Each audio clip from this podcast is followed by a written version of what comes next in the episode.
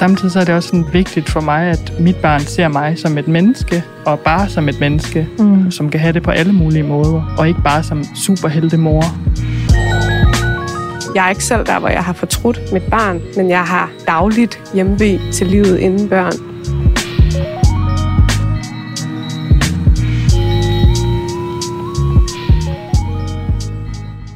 Velkommen til MomKinds podcast.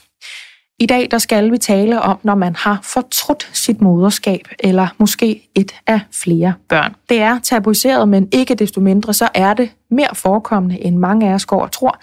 Det siger i hvert fald den psykolog, som jeg har med i studiet. Og så skal vi tale om, når man skal på toilettet igen efter fødslen. Jeg har et citat her, hvor der bare står død og ødelæggelse, citat slut, Ida Holm. Og du er altså også med i panelet, Ida Holm. Velkommen yes, til. Tak. Du er jo øh, grafisk designer og butiksindhaver og mor til Kai på knap 11 måneder. Og dejligt, du har lyst til at være med. Tak.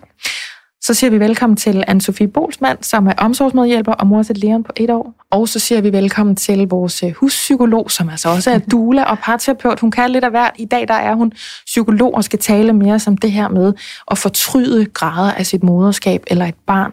Det er Ida Bakkesen. Velkommen til. Tak.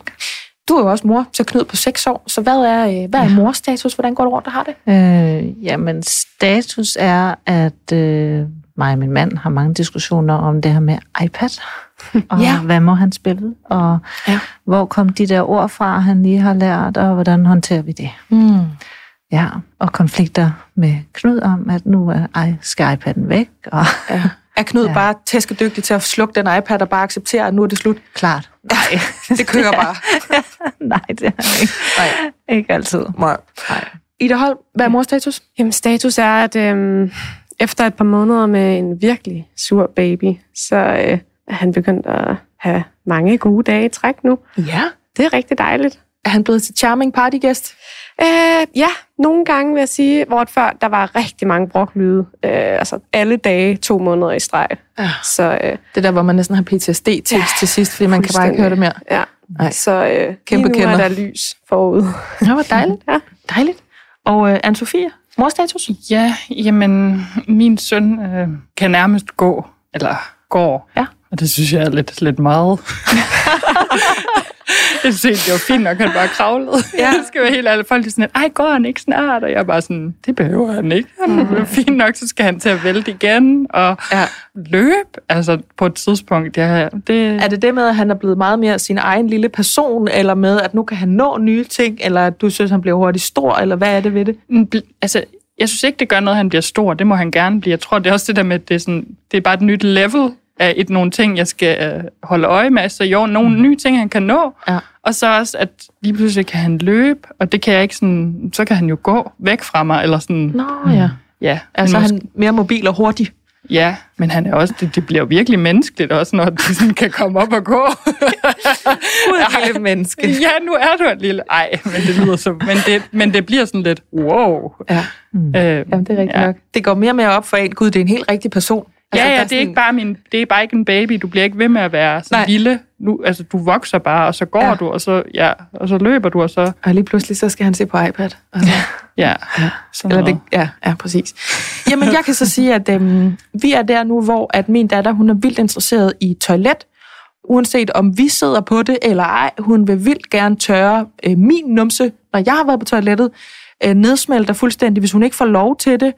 Øhm, til gengæld, hvis man så siger, vil du prøve at sidde på toilettet, og vi har alle de der indsatser. Det er jo, vi sætter ikke bare den der lille røv ned, i, og så får hun lov at synke ned i vandet. Vi har ligesom alt udstyret til, at hun kan prøve det, hvis hun vil. Og så, ja, det vil hun gerne. Og så i det sekund, lige inden numsen den siger ned på brættet, så går hun amok, fordi hun vil fucking ikke sidde på det toilet. så vi har mange situationer, hvor vi står og svæver med et barn med barn numse, som har glædet sig til at prøve at tisse på toilettet, og så vil hun ikke alligevel. Mm. Vores dagplejemor siger, at det er, fordi hun er klar til at komme i gang med det, men jeg synes godt nok ikke, hun virker særlig klar, når hun deler lussinger ud, fordi vi prøver at sætte på toilettet. Så øhm, det er mors status herfra. Det her, det er MomKinds podcast. Jeg hedder Majbrit Maria Lundgaard.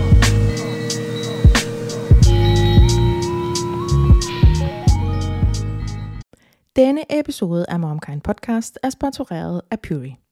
Og jeg har jo tidligere fortalt om, hvordan jeg er blevet glad for deres vitaminer. Men nu har jeg lyst til at dele, at jeg også er blevet glad for deres kollagen.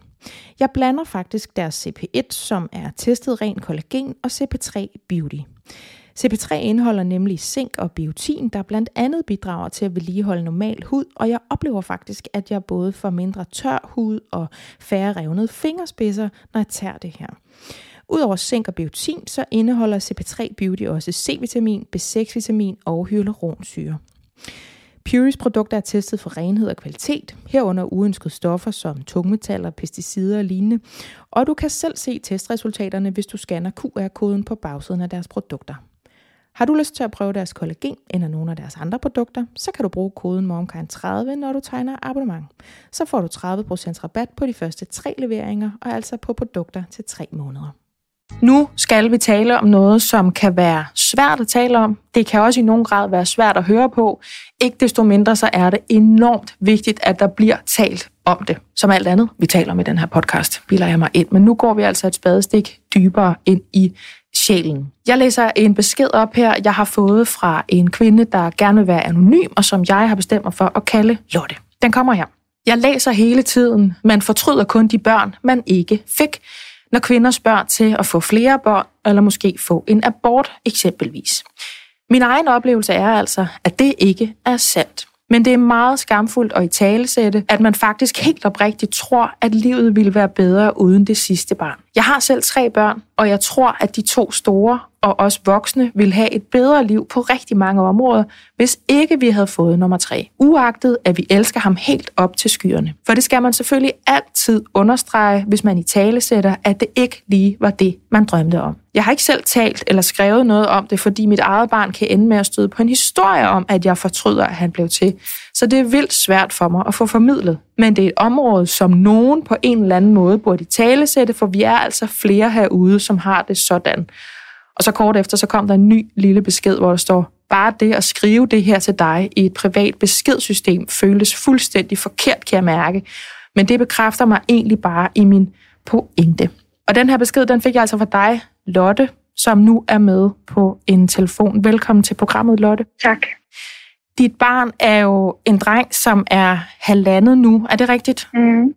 Hvad er øh, tankerne og følelserne nu? For eksempel, når jeg læser den besked op. Hvordan, øh, hvordan har du det i, øh, i den anden ende af telefonrøret lige nu? Øhm, jeg kunne mærke, at jeg faktisk blev sådan lidt øh, øh påvirket af det. Altså, mm. nu har jeg jo læst min egen besked til dig flere gange. Øh, og alligevel så sidder jeg lige lidt med sådan lidt øh, hjertebanken. Og sådan lidt, gud, hvor er det vildt, at jeg sidder her og skal tale med dig eller jer om det. Ja. Øh, ja, så det er lidt svært faktisk. Ja. Har du det stadigvæk på den måde, når du overvejer jeres familiesammensætning og antallet af børn, I har? Altså, er der noget, der har ændret sig, siden du skrev til mig, eller tænker du stadigvæk, jeg tror, vi havde hængt bedre sammen, hvis vi bare havde været to voksne og to børn? Det tænker jeg øh, tæt på dagligt, og der er sådan mange aspekter i det. Øh, at, at der er selvfølgelig noget i at være sådan kronisk i undertal som forældre, når man har tre børn og er to voksne. Ja. Øh, der er noget i sådan øh, ego. Øh, hvad er der af plads til mig selv? Hvad er der af plads til mit parforhold, øh, til min mand, og, og selvfølgelig til mine store børn. Jeg synes, der er flere opgaver, end der er ressourcer. Øh, det handler jo ikke kun om sådan det praktiske, det er jo også sådan øh, omsorgsdelen af, har jeg nok at øse ud til dem alle sammen. Øh, Så du tænker, at du i nogen grad kunne være en bedre mor til to børn end til tre? Er det sådan, jeg hører dig? Ja, det, det er jeg faktisk slet ikke et tvivl om. Øh, og jeg kan have en, en oprigtig bekymring for, om mit parforhold egentlig kan holde til at komme ud på den anden side af crazy småbørns liv. Mm. Fordi det, det, jeg synes, det kræver noget mere, end jeg egentlig havde tænkt. Ja. Føler du dig alene? Det kan lyde som et retorisk spørgsmål, men nu skrev du også til mig, at vi er faktisk flere herude. Føler du dig alene med den følelse eller de overvejelser, at tredje barn nok var et barn for meget? Eller er du i en form for fællesskab, hvor I kan tale om det her? Altså, hvor, hvor okay er det for dig at tale om det, eller have det sådan, sådan i din dagligdag? Øhm, men jeg er stødt på nogle øh, kommentarer på sociale medier fra andre mødre, ikke nødvendigvis mor til tre, det er også øh, blandt andet en mor til to, som fik skrevet på en også meget diplomatisk måde, at hun øh, nok var ret overbevist om, at hendes liv havde været mindst lige så godt, hvis hun var nået med at få et barn. Så jeg har sådan stødt på det, og i den forstand ved jeg, at vi er flere. Men jeg oplever også, at hvis man nærmer sig og siger det højt til venner eller familie, så bliver der faktisk lukket ned for det. At hvis jeg sådan har forsøgt at i tale sætte sådan, puha, jeg kan nogle gange godt blive i tvivl om, det var det rigtige at få nummer tre. Så bliver samtalen hurtigt til, til sådan noget med, at han er bare så dejlig, og mm. prøv at tænke på, når han bliver større, og de har så meget glæde af hinanden, og alt det her. Men nu skal vi tale om, hvor dejlig han også er. Ja. Øhm, er det ja. simpelthen for, de er ikke præpareret til at tale altså med, i den bundklang, som du egentlig har brug for? Ja, det tror jeg, og jeg, jeg tror, der er noget i, at det jo på en eller anden måde bare er helt enormt forkert at tale om, at man egentlig ikke ønsker sine børn. Øh, at, at det, det tror jeg faktisk folk har lidt svært ved at rumme. Tænk, det... at hun siger det højt, eller sådan, ja. tror jeg lidt, jeg føler, jeg bliver mødt med. Ja, eller der kan måske også sidde nogen, som sidder og tænker, tænker, hun tør at sige det højt, fordi det der, det mm. kan jeg godt genkende. Mm. Øhm, fordi, Lotte, jeg har jo, som du ved, et panel her rundt omkring mig, som jeg godt kunne tænke mig øh, at kaste det her emne over til nu. Så hvis du lige mm. bliver hængende, så taler vi lidt ja. om det, og så øh, kommer du lige ja. med igen senere, ikke? Det er så fint. Godt. Anne-Sophie Bolsmann, jeg ja. kigger over på dig nu, fordi det her, det er jo faktisk noget, som du har været en del i medierne med, inden for øh, det sidste relativt korte stykke tid. Netop det her med, selvfølgelig elsker jeg mit barn, men jeg tror faktisk, jeg har fortrudt, at jeg har fået ham. Ja. Tal til os. Ja, altså det er jo en, det er jo en fuldstændig vanvittig ting at sige. Det kan jeg også godt. Og når jeg sådan lytter til, til Lottes fortælling, så kan jeg genkende så meget, selvom at jeg kun har et barn. Men den der, især det der, hvis man siger det til for, sådan familie og venner, der bare sådan kun vil snakke om, hvor dejligt øh, barnet er. Øh, hvor det føles sådan lidt, jamen det er jo ikke dig, der er sammen med. Altså det er, jo, det er jo ikke dit barn, det er jo klart, men de har ligesom nogle andre følelser investeret i det. Mm. Så jeg tror sådan, at det er derfor, det, den reaktion kommer. Men altså, det har bare føltes så rart for mig at dele det øh, og sige, at, øh, at jeg fortrød. Og at også, at det kommer i grader nogle gange. Og jo, jeg har det er, en, det er en underlig ting at sige, og det er en kæmpe stor ting at sige, men det, det har hjulpet rigtig meget, og jeg kan jo også øh, forstå, at rigtig mange har det sådan der, om de så har bare fået et barn eller flere børn.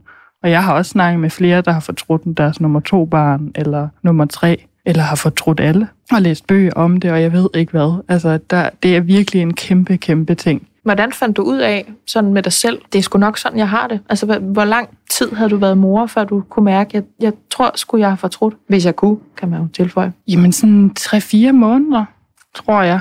Jeg tror, altså jeg, jeg fandt, det var, det var hele rollen. Altså jeg synes jo, at mit barn er så fantastisk. Han er det bedste i hele verden, men hele rollen, at jeg skulle være hans mor, og at jeg skulle have det ansvar, og den, den bekymring, altså sådan omkring ham resten af mit liv, det var helt, det var overvældende.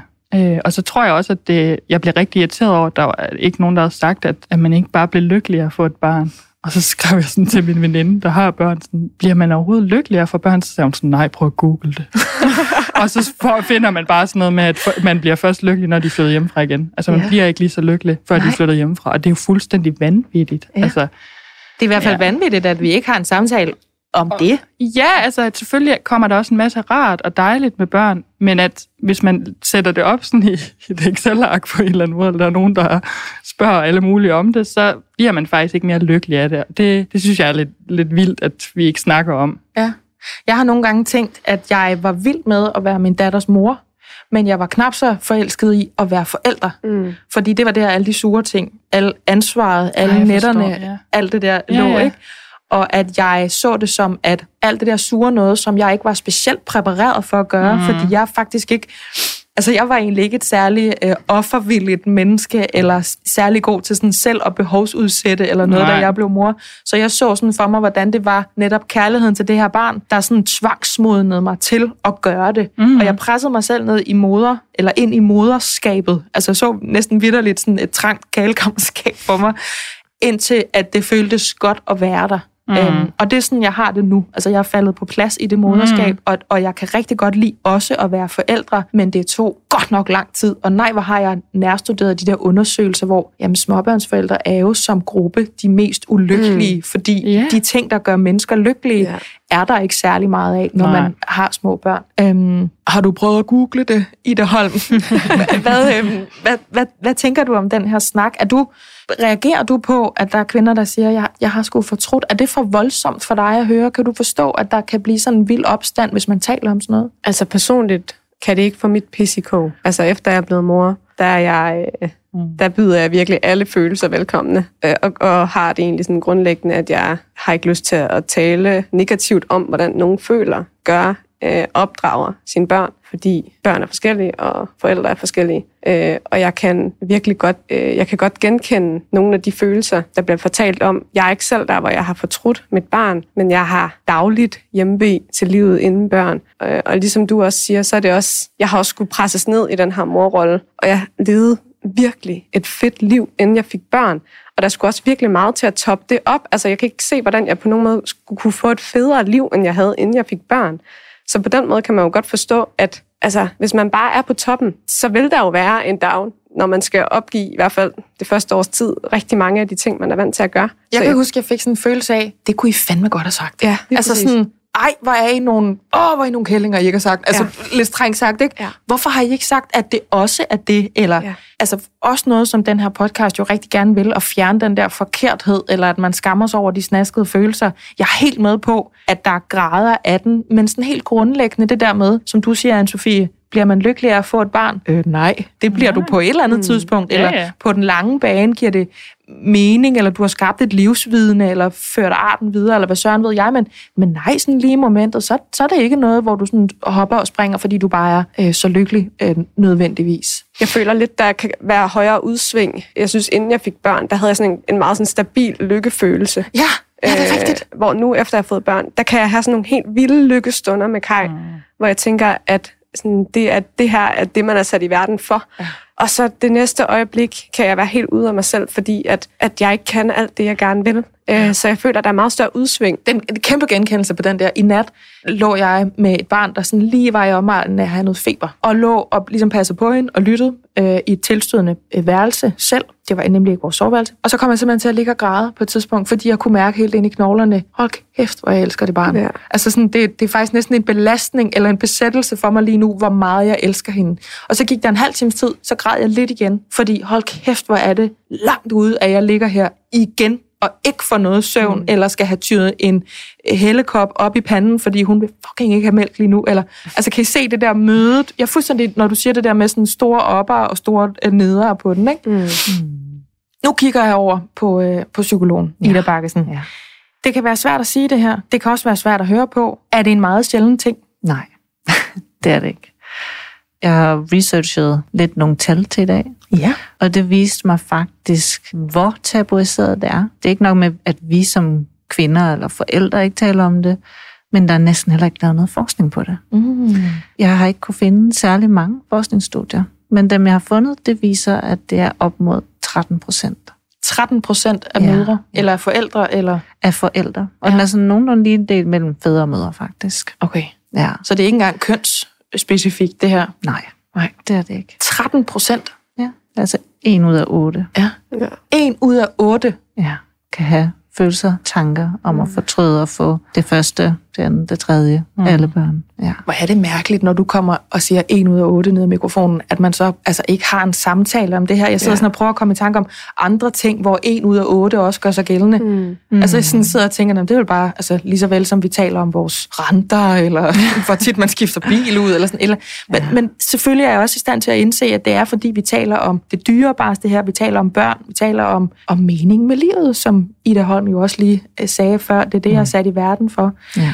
Hvad opstår sådan nogle følelser af? Altså er det, er det fordi, man ligesom har øhm, hvad skal man sige, tykket en større bid af, end man egentlig kan synke? Eller mm. er det fordi, man, der er nogle mennesker, der bare kun skal have to børn? Eller hvad, hvad skyldes det der, når man pludselig mm. tænker, jeg tror, jeg har fortrudt? Ja, altså der er mange faktorer i spil. En af de helt store er, at man kan ikke forberede sig på det. Man ved ikke, hvordan det er at blive forældre, før barnet er der. Uanset om det er første eller tredje? Ja, og der er ingen reklamationsret. Nej. Nej. Øh, lige hvor meget vi taler med andre, hvor meget vi mentalt forbereder os, vi ved ikke, hvad det er, der rammer. Så det der med, at vi lever et liv, hvor at der i beskrivelsen, ej, det var bare, vi havde det fedeste liv, og der var frihed, og vi kunne bare gøre alt muligt, og jeg følte mig sådan grundlykkelig hele tiden. Så Alt det... var bare sushi og sex, og så blev jeg gravid. Eller sådan. ja. sådan kan jeg huske, jeg tænkte selv. Nemlig. Okay. Ja. ja. Øhm, og, og det kan være meget svært, eller det er meget svært at forestille sig i den situation, at noget kan vælte så meget op og ned på dit liv. og jeg hører mange af de kvinder, jeg har i klinikken, som har fortrydelsesfølelser og tanker, at de havde bare ikke forestillet sig, at det skete for dem. Det ville ikke blive svært for dem. Deres barn ville da sove. De, der, dem og partneren vil stadig blive ved med at have sex. Man kan simpelthen ikke forestille sig, hvordan det bliver. Og så er der en masse sådan forskellige faktorer, man kan fortryde på. Det kan være timing, og det kan være antal, øh, sådan nogle ting. Øh, det kan også være den partner, man fik det med. Det, der kan også være tanker om verdenssituationen. Man blev gravid, inden Putin invaderede Ukraine, og nu fortryder man så, at man ja. øh, sætter et barn i verden. Eller... Den har jeg hørt meget med corona. Ja. Altså at fortryde. Øhm, nu, jeg fik selv en, det, vi kalder en corona-baby. Hun var halvandet, da Mette Frederiksen dukkede landet ned sammen med alle vores naboer. Ja. Jeg havde det ikke selv sådan, men jeg har talt med mange, som fortrød altså, det, man fanden skulle man have vidst det? Altså, det var jo ligesom en film, da vi sad og så fjernsyn og så det, ikke? Men, ja. men der var der nogen, der sagde, jeg fortrød tidspunktet. Det kan jeg huske, jeg så i de her forskellige terminsgrupper, hvor jeg var med. Ja. ja. ja. Ser man, Ida Bakkesen, at den her følelse, at den her, øh, jeg har fortrudt, den fortager sig med barnets alder eller med udvikling i moderskabet? Er det sådan, at hvis man har for eksempel som øh, Lotte her, et barn på halvandet og to andre børn i øvrigt, at så kan man øh, gøre sig forhåbning om eller forvente, jamen, når det her barn bliver to, tre eller hvad søren ved jeg, 10 år gammel, så har jeg det måske ikke sådan, fordi så kan man se en halvering af forældre, der fortryder, eller så er det blevet nemmere, eller mm. er der en udvikling i det? Jeg har ikke kunnet finde noget forskning på det. Nej det, jeg tror, bare sådan erfaringsbaseret, det er, det svinger. Og det er også det, det beskriver, ikke? at der kan være momenter, tidspunkter i livet, hvor det kan virke nemmere. Øh, vi kan også tale om det her med forældrerelateret stress, eller det, man kan på en sådan burnout, at det simpelthen bare bliver for hårdt, det bliver for meget. Ja. Det kan være, den lille har kolik. Når det aftager, kolikken aftager, så kan det være, at den forældrerelaterede stress aftager, og så bliver følelsen af fortrydelse mindre. Altså jeg vil sige, det kommer nok til at bølge. Det vil være min forestilling. Mm. Ja. Ja, så fordi man har det sådan på en dag, så behøver det ikke at betyde, at man har det sådan samme dato næste år. Nej. Nej. Og fordi man har det sådan i x antal år, betyder det ikke, at det er sådan resten af livet. Nej. Det kan også være, at man er en person, der elsker det der små børns liv, og så bliver de større, og teenageproblemerne kommer, og så kommer fortrydelsen. Det, det her det er for hårdt, det er for svært. Det kan jeg ikke leve op til hvad er det, jeg har øh, signet op for. De bliver bare ældre og ældre, og jeg kan ikke stille noget op. Ja, problemerne ændrer sig. Ja. ja så ja, det kan være, de nogen, der siger de der med, hvad er det, små børn, små problemer, store børn, store problemer, ikke? Ja, det er ret provokerende sagt, ikke? jo, fordi, fordi man føler shit. det, man står i. Man føler, det, nej, det passer ikke, for det kan ikke blive vildere nu. Nej. Altså, det, det, det sådan mit jeg barn håber havde... ikke, det passer. Jeg håber, nej, nej, men jeg vil jo egentlig også spørge dig, Anne-Sophie, har det, Altså, hvad har udviklingen været? Altså, vi, vi har jo ligesom slået fast det der med, du har delt det her, du har valgt at være en stemme, øhm, du har formentlig været en støtte for sådan en som Lotte, som ellers går rundt og tænker, jeg er i hvert fald ikke en ud af otte. Hun har måske mere tænkt, at hun var en ud af, hvad ved jeg, 8.000. Men der er åbenbart rigtig mange kvinder, der får de følelser som jer. Har det ændret sig for dig langt sad? Altså, fortryder du mindre eller mere lige nu, end for et halvt år siden, for eksempel? Jeg fortryder sikkert mindre, men jeg synes, det er meget godt beskrevet som sådan en bølgende fornemmelse. Øh, der er en gang imellem, hvor man lige kommer i tanke om, hvad det er, jeg har givet op, eller, eller at jeg bliver sådan, hvad kan man sige, sådan overloadet af kærlighed, bekymring. Det kan jeg næsten blive sådan helt, åh, jeg kan jo ikke, altså sådan, det er så vildt at have givet, øh, lavet et menneske, som sådan, står for alt det. Sådan, lidt det der, altså sådan, at de står for alt, øh, alt det gode i ens liv på en måde, samtidig med, at de overhovedet ikke gør. Altså, sådan, hvis, hvis han ikke var her, så var jeg ej, hvor skrækkeligt. Altså det værste ja. i verden. Ja, det er opperne og nederne, som øh, Ida også lige sagde før, ikke? Ja, ja. Altså, det er det der med, at det bliver det, det, det vildeste og det mest nederen. Mm. Øh. Har du sluttet fred med, at du i nogen grad har fortrudt moderskabet? Ja, helt sikkert. Altså, jeg kan ikke, øh, jeg kan hverken gøre fra alt til. Øh. Men jeg synes også, at det har hjulpet at sige det højt og høre, hvor mange andre, der har det sådan. Og, og ja, jeg har sluttet fred. Altså, det har intet med ham at gøre. Mm. Det har heller ikke, altså sådan, selvom man kan sige, at nummer tre eller nummer et, eller sådan, så tror jeg også, det, er sådan, det har jo aldrig noget med selve barnet at gøre. Det har noget at gøre med dynamikken i ens familie, eller dynamikken i, hos ens selv, eller ens parforhold. Øh, og jeg forstår virkelig også godt det med parforholdet. Altså sådan, det mm. trækker fandme tænder ud at bare have et barn. Ja. Jeg kan slet ikke forestille mig med tre. Mm. Ja. En ting, som den vil jeg nemlig godt lige runde med dig og Anne-Sophie, inden jeg tager Lotte her med på telefonen igen. Hvis man går ned i kommentarsporene Og hvis man læser den øh, besked her, som Lotte også har sendt til mig, og, og noget, hun har givet udtryk for, når jeg har talt med hende inde i programmet, det er det her med, hvad hvis mit barn en dag finder ud af, at jeg havde det sådan her, mm. eller jeg mhm. har det sådan her? Hvad er det for en livshistorie at give ham, hende med? Det er også sådan noget, der står i kommentarsporene, sådan noget øh, klassiske, ej, hvor er det synd for dit barn, eller tænker, mm. du kan finde på at sige sådan, hvad stiller man op med det? Fordi det er vel ikke særlig rart, hvis man skal finde ud af, gud, jeg var faktisk, jeg, mig ville de ikke have, men du siger så, at det har jo aldrig noget med barnet at gøre, det er noget med mig selv. Ja, altså det er sådan, jeg ser det 100%. Det har jo absolut ingenting med ham at gøre. Han er jo fuldstændig fantastisk, og jeg tror, at jeg tror, det måske er vigtigt, hvis at man har det sådan, og især som mig har talt om det øh, offentligt, øh, at man kommer det i forkøbet, inden at der er et eller andet, der bliver opdaget, at man taler med ham en dag, hvor, at, hvor at han har sådan et refleksionsniveau til at kunne tale om sådan nogle ting. Altså sådan begyndende teenager og måske sådan 12 år eller et eller andet, at kunne tale om, hvordan det også er at blive forældre, og hvordan det var for mig at blive forældre. Mm. Og at det jo absolut intet havde med ham at gøre. Jeg kan sagtens forstå, hvorfor folk misforstår, og hvorfor folk tænker, det vil være dårligt for et barn sådan at få at vide, men samtidig så er det også sådan vigtigt for mig, at mit barn ser mig som et menneske, og bare som et menneske, mm. som kan have det på alle mulige måder, og ikke bare som superheltemor. Ja. Det er i hvert fald en vigtig stemme i debatten, og øh, en ud af otte, altså det, det forhold kan jeg bare næsten ikke komme over i forhold til, hvor tabuiseret det her det er at tale om. Så nu øh, tager jeg øh, Lotte med på telefon igen. Lotte, er du med os nu? Ja. Hvad tænker du om den her snak om en ud af otte? Er det noget, der øh, kan bruges? Øh, jamen, jeg sad sådan og begyndte at tælle mine veninder og tænkte, hvem af dem er det? Så, fordi ja.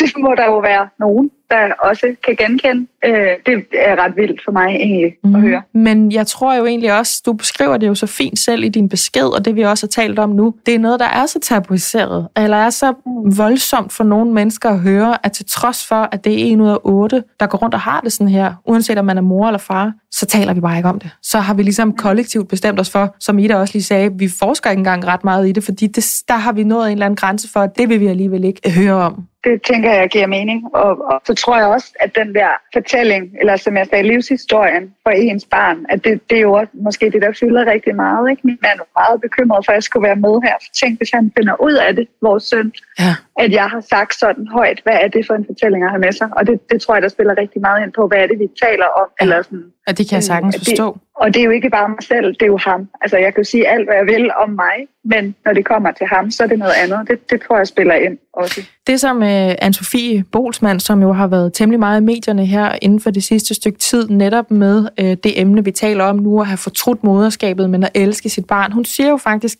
det har jo aldrig handlet om ham. Det har jo aldrig handlet om det barn. Det er mine evner, det er mine formåner, det er mine følelser. Jeg har det ikke, som I to har det, men jeg kan dele med godt relatere til. Jeg siger aldrig noget om mit barn, fordi mit barn er perfekt. Mit barn er fuldstændig genialt. Jeg elsker mit barn. Jeg kan bare ikke lide at være forældre. Kan sådan en formulering eller sådan en måde at se på det rykke noget for dig, når du siger det her med, at jeg, jeg er bange for at skabe en livshistorie for ham, han ikke er tjent med? At det ikke handler om ham, men det handler om dig? Ja, og den, den havde jeg faktisk allerede påbegyndt lidt inden, dengang vi to lavede en aftale om, at jeg skulle være med her. Begyndte jeg sådan at, at tænke lidt over, sådan, hvad er det, der er i spil? Og det handler jo vidderligt ikke om ham. Nej. Altså, han er jo perfekt og den dejligste halvanden år i dreng, der findes. Øh, så det handler jo ikke om ham, og det handler ikke om min kærlighed til ham. Og det skal jeg helt klart arbejde videre på, tror jeg, sådan det mindset. Fantastisk. Lotte, tak fordi du skrev til mig, og fordi du turde, at vi tog det her emne op, så vi altså også kunne få frem øh, her i Momkans podcast, at det er altså en ud af otte, der går med de følelser og fornemmelser, som du var modig nok til at skrive til mig om. Så tusind tak, fordi du ville tale med os i dag. Tak fordi I tog det op. Ida Bakkesen, mm. psykolog, parterapeut og doula, og rigtig flink til at skabe sig en karriere, vi virkelig kan bruge til noget her i Momkans podcast. Jeg vil sige farvel til dig nu, og ja. tusind tak, fordi du ville øh, sidde med her, og altså give os et tal, der hedder 1 ud af 8. Jeg kan næsten ja. ikke, altså det, det tror jeg, jeg har lyst til på en eller anden måde at gå videre med, fordi der sidder nogen derude. Ja. Jeg føler mig overbevist om, at vi alle sammen kender nogen, der har det på den her måde. Mm. Men vi er højst sandsynligt ikke klar over det, fordi det her det er så skide tabuiseret. Så tak fordi, at uh, du vil sidde med og give os nogle uh, facts på bordet her. Ja, tak fordi jeg måtte.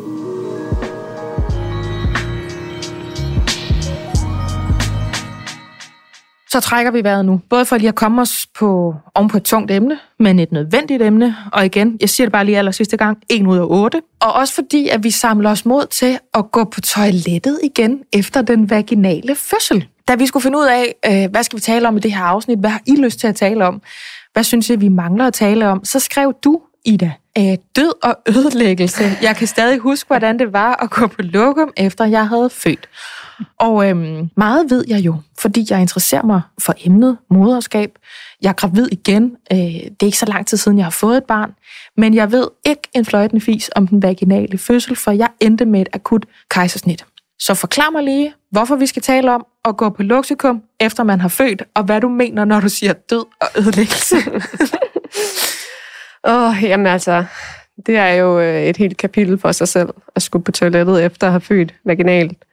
Altså, jeg kan bare huske de første gange, ikke nok med, at det, jeg skulle presse, er vildt grænseoverskridende, så var der bare den vildeste lugt. Altså, ikke af lort, men jeg har lyst til at sige sådan menstruationslugt gange en milliard. Nå.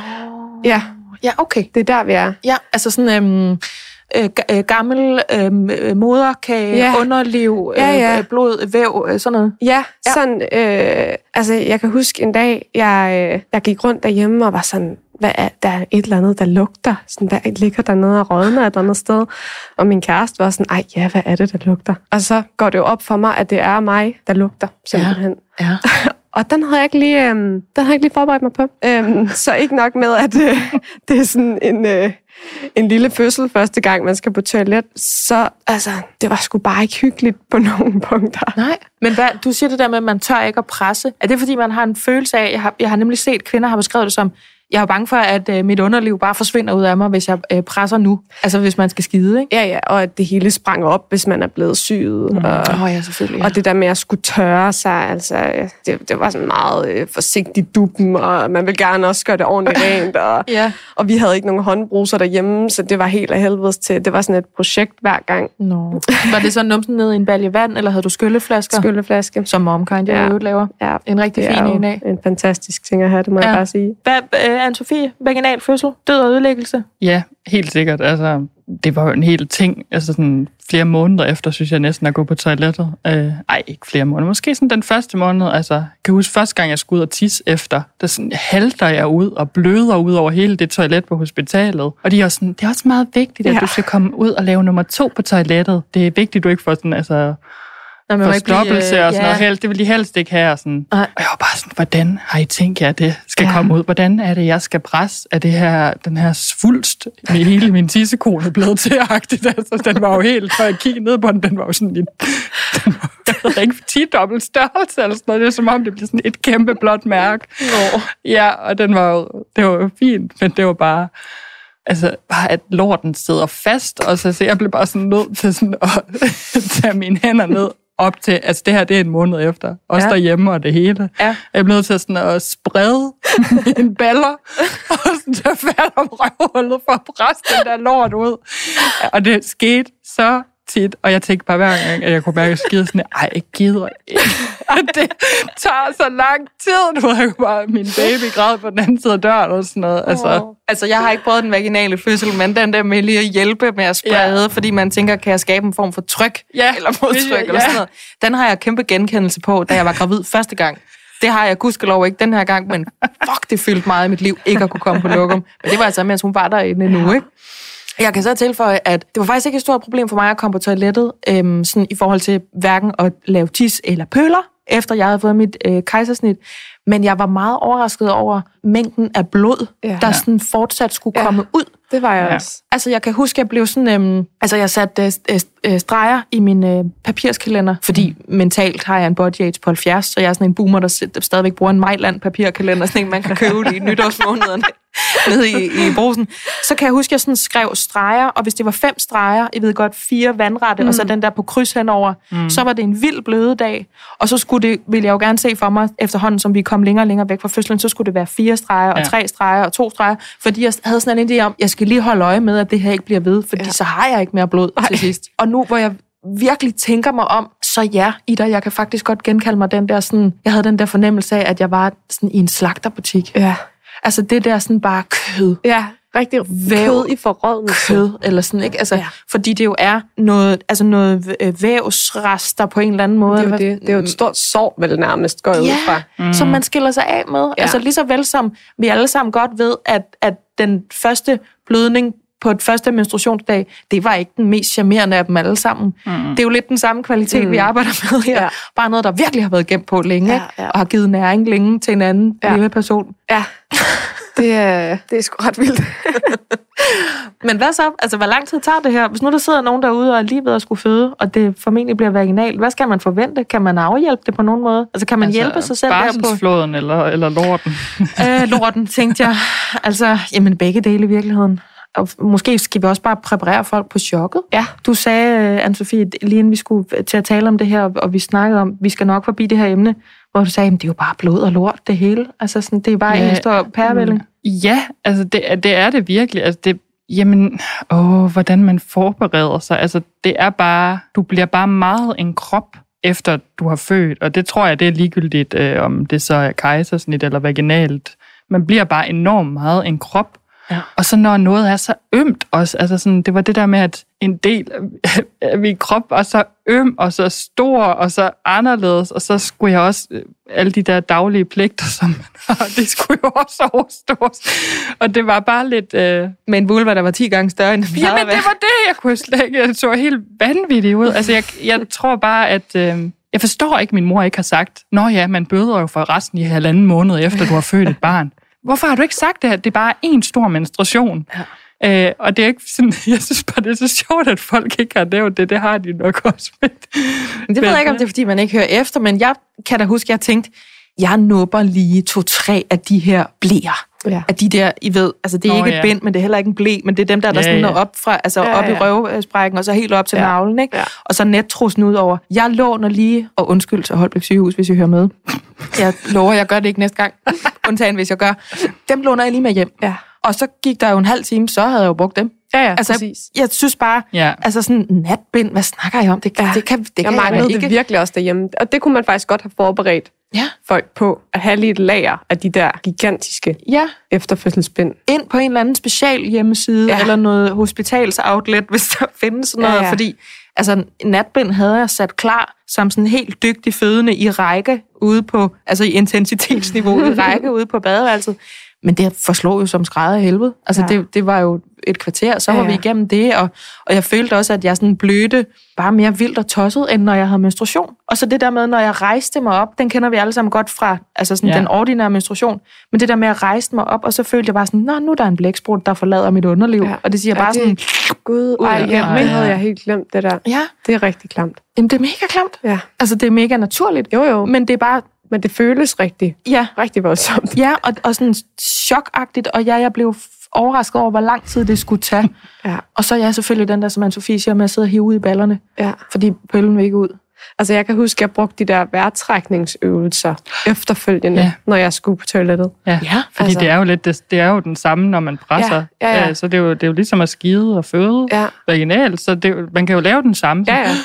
Ja, Var det den, eller var det gispene, eller hvor er vi henne? Nej, den der, hvor man virkelig sådan slapper af i hele kroppen, fordi at hvis man spænder, så ja. går det bare endnu langsommere. Der gør jeg lidt efterfølgende. Fortæller man øh, kvinder, der har født vaginalt, noget som helst om, hvordan man skal forholde sig, når man skal på toilettet efterfølgende fra sygehusets side? Altså var der en gavet jordmor med noget hvidt hår og et sølvspænde, der kom bare ind og sige, det er vigtigt, at du ikke øh, presser for meget, fordi så kan det her springe op, mm. eller så kan det være, der popper tre nye hemorrider ud. Eller, altså, får man nogen som helst information, eller er man bare overladt til sig selv? Altså jeg fik den information, som du også gjorde med, at det var vigtigt at komme på toilettet. Ja, og det, det var vigtigt relativt hurtigt at komme på toilettet, ja. selvom man ikke havde lyst. Ja. Ja. Og hvis de ikke havde sagt det, så havde jeg bare spist flydende kost, indtil det var groet ja. sammen. Ja, altså, ja. Så, så jeg vidste godt, at det var vigtigt øhm, at få det gjort.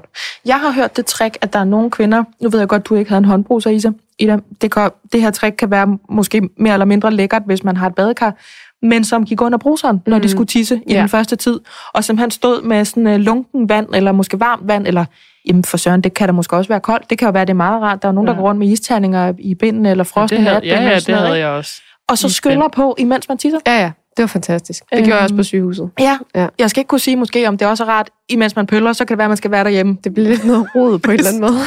Især hvis man ikke har en håndbruse. ja. Hvis man kun har et badekar. Okay. Jamen, så synes jeg, har vi rundet den så? Har vi sagt det, vi gerne vil i?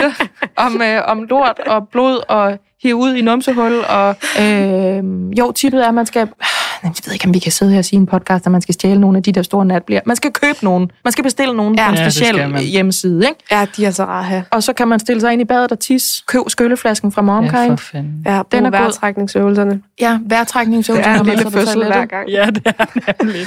Tusind fødsler.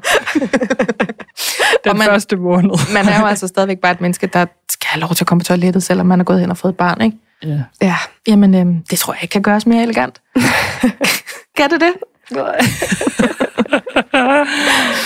mm. I dag der har vi rundet det meget tabuiserede emne, at fortryde et barn, uanset om det er det første, eller om det er det andet, eller det tredje. Vi har talt med Lotte, som blev meget lettet, sammen med alle os andre i studiet, over at høre, at det faktisk er op til 1 ud af 8, eller det er 1 ud af 8 forældre, øh, MK, der fortryder et barn, uanset hvornår øh, man får det her barn, altså om det er ens allerførste barn, eller tredje barn, eller måske alle ens børn så er det altså temmelig forekommende at fortryde forældreskabet. Så hvorfor det stadigvæk er så tabuiseret, det er formentlig fordi det er det her med livshistorien, men som øh, Anne-Sophie meget, meget klogt sagde, det har aldrig handlet om det barn, det handler om mig.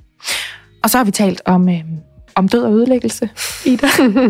og om, øh, hvorfor der lugter som slagterbutik, når man skal på toilettet, efter man er født vaginalt, eller fået kejsersnit for den sags skyld. Det er der i døden og ødelæggelsen, den opstår. øhm, vi har cementeret, at man kan lave øh, vejrtrækningsøvelser, man kan bruge en håndbruser, øh, og man kan købe sig øh, nogle kæmpestore natblæer. Ikke stjæle dem fra sygehuset. I hvert fald ikke sige, at det er noget, I er blevet rådet til i den her podcast. Anne-Sophie Bolsmann, Ida Holm, tak fordi I var med. Selv tak.